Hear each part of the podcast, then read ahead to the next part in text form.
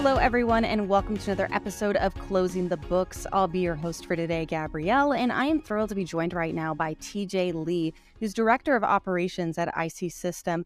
And today we're going to be talking about overcoming debt collection challenges in 2023. So, here to enlighten us on the subject as well as provide any and all industry insights is TJ. So, TJ, welcome. Thank you. Nice to be here. Absolutely. Uh, so, this is actually your first time on closing the books. So, that being said, uh, just tell us a little bit about yourself, your background, uh, but also what you do at IC System. Yeah, um, you know, so uh, I guess I have a background in, in business administration uh, from NDSU, and um, yeah, like you said, I'm the director of operations, um, particularly for our healthcare department uh, here at IC System. Um, it's funny, my kids always ask a lot, um, you know, what do you do, right? And I think it's hard for me to describe. I, I would say it's a it's a job of many hats, right? It's a lot of coordination and problem solving. Um, I think first and foremost, I, I, oversee our supervisors in our healthcare department, and, and our job is to make sure that the representatives have the training and skills necessary uh, to be successful at their job, right? So, of course, that entails monitoring their their ongoing performance, making sure that they're producing quality phone calls, and along with that, as as obviously other other call center environments um, experience, managing you know their productivity and attendance as well. Um, I, I, also work with our HR department to determine, you know, the appropriate amount of uh, staffing for each project. Um, I'm constantly reviewing all sorts of KPIs, right, on a regular basis, and, and do a lot of interacting with our clients, um, discussing kind of their operational performance of their um, their portfolios. Um, work with our analytics team to review and adjust, you know, strategies when necessary. Our dialer team just ensuring that we're effectively communicating through our dialer system to the consumers. Um, I work with our sales um, sales team to present our organization's product to prospective clients that we're looking to partner with. And I guess you know, I, as my boss likes to say, it's it's really all duties as assigned. So of course, there's the random house call IT issues that pop up, or sometimes I get to go do the polar plunge or the dunk tank. So yeah, it's a really cool job. It's really diverse, and and I work with a lot of amazing people, so that makes it all the more worthwhile. Many, you weren't wrong about many hats. That was certainly correct. Uh, but that's what keeps it all the more exciting, right? Yep. Well, uh, there's a lot going on in the economy these days, TJ. Uh, more specifically, thinking in terms of inflation. So, uh, with bearing that in mind, you know, how has inflation impacted the collection industry? Uh, more importantly, IC system.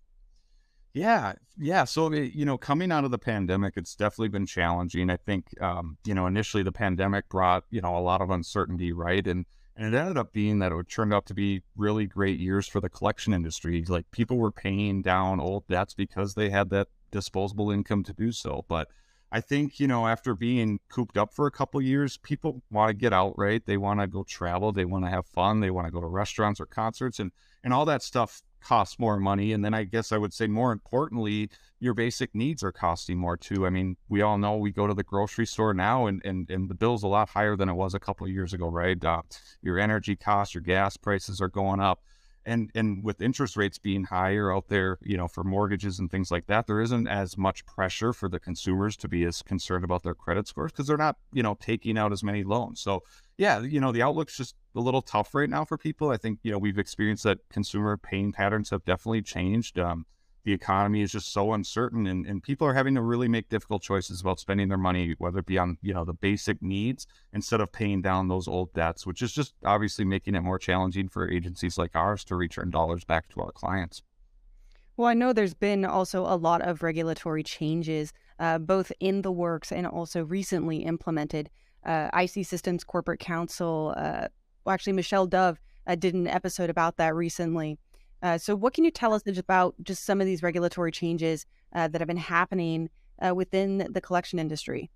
Yeah, yeah, you're right. There's been quite a few changes over over the past few years, and I would say there's definitely some positive changes out there, and then some that have negatively impacted the the industry. Right, I think um, it really kind of started all with Regulation F, which um, was implemented back in uh, late 2021 there, um, and that was kind of the collection industry as a whole, and and some of that really centered around you know changes on how we communicate to consumers. So um, one example is the CFPB um, provided a template for a standardized validation letter. So this is a letter that all agencies should be using, or, or a template of that um, for our initial notice that goes out to to the consumer, and And these letters are a lot more consumer friendly, but one of the challenges is it doesn't really ask for payment um, of the debt, right? So, so that's one thing. Um, you know, the other part of it, limiting the amount of the communication we have with consumers. So they've regulated now to where we can make seven attempts to a consumer in seven days, and and how it works is if you have, say, three different phone numbers on one particular account,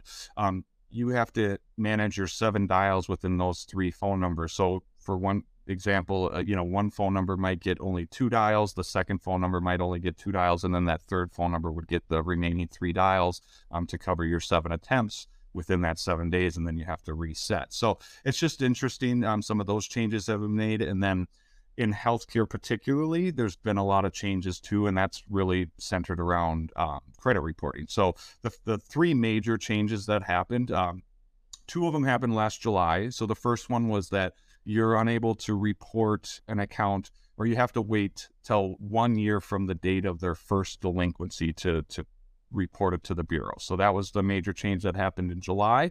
The second change that happened in July um, was that all paid medical accounts would be removed from the credit bureaus, which was something that we actually already were doing at IC System. Um, yeah, I think we all know medical debt is not necessarily an intended bill, right? And so I think this was really a positive change. And it was something that we as an organization had already implemented prior to the bureaus making that change. So I think that was a good change.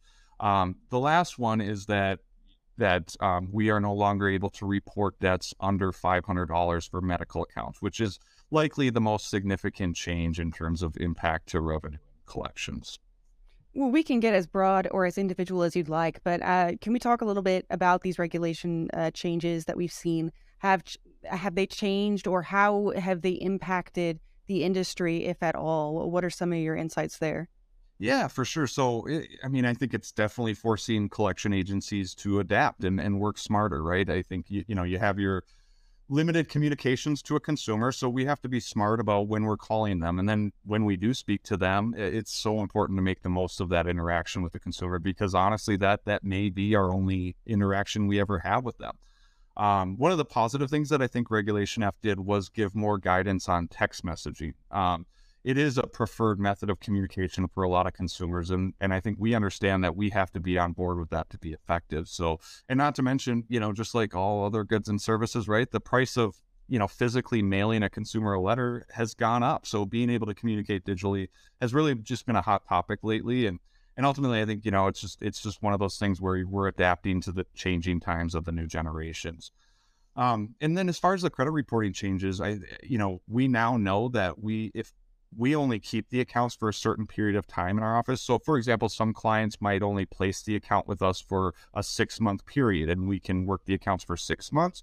Um, well, that that may change um, the ability to be credit reporting because again, you have to wait till one year from the date of that first delinquency. So, depending on how fast they get us the accounts and how long we keep the accounts, that um, we may not even have the ability to implement credit reporting, but you know, I think one of the interesting things that um, is happening is we're actually hearing some providers they might feel like they can't place debts under $500 to us, which is not the case. So, you know, whether a client of ours decides to allow credit reporting on their accounts or not, you know, we're still going to do our best to attempt to collect the debt with all the other tools we have.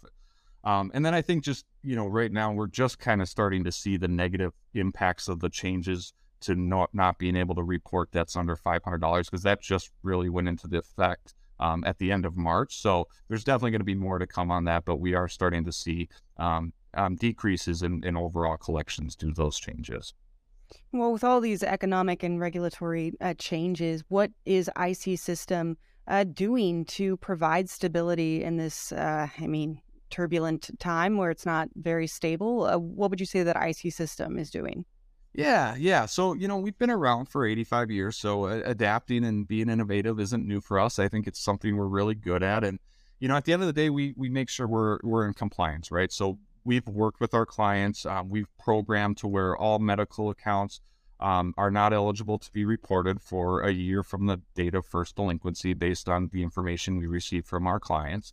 Um, we've also programmed to where in our system for medical accounts, um, they will not be eligible to report um, under $500. So that just allows our representatives, they, they can see that information and again, they can talk to that intelligently. Um, you know, the other the other issue is that um, some people may not know about their debt or even that they had a debt because it's not on the credit report anymore. So if it was under five hundred dollars, a lot of people were finding out about their debts because it was showing up on the credit report. So now we kind of have to find you know unique ways to get in contact with them, and, and I think we all know people don't always typically answer phone calls from numbers they don't know, right? So one thing we do is is we work with the major telecommunication providers to to safe list our caller ID numbers, and that helps improve delivery rates by not marking those calls as as spam calls. Um, another thing we do is is we actually rotate our numbers that show up on people's caller ID. So in some instances, we do that on a daily basis to to generate more um, right party connects.